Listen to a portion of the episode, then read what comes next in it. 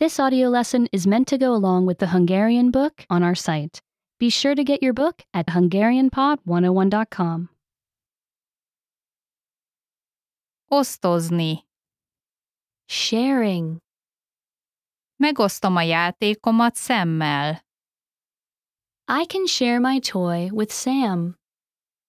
Megosztom a könyvem Emmával. I can share my book with Emma.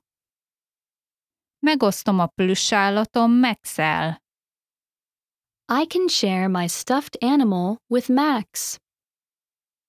Megosztom a zsírkrétáimat Norával. I can share my crayons with Nora. Megosztom a festékemet James-el. I can share my paint with James. A fogkefémet nem osztom meg senkivel. I do not share my toothbrush. Remember, you can download the book for this lesson and unlock even more great lessons like this. Go to HungarianPod101.com.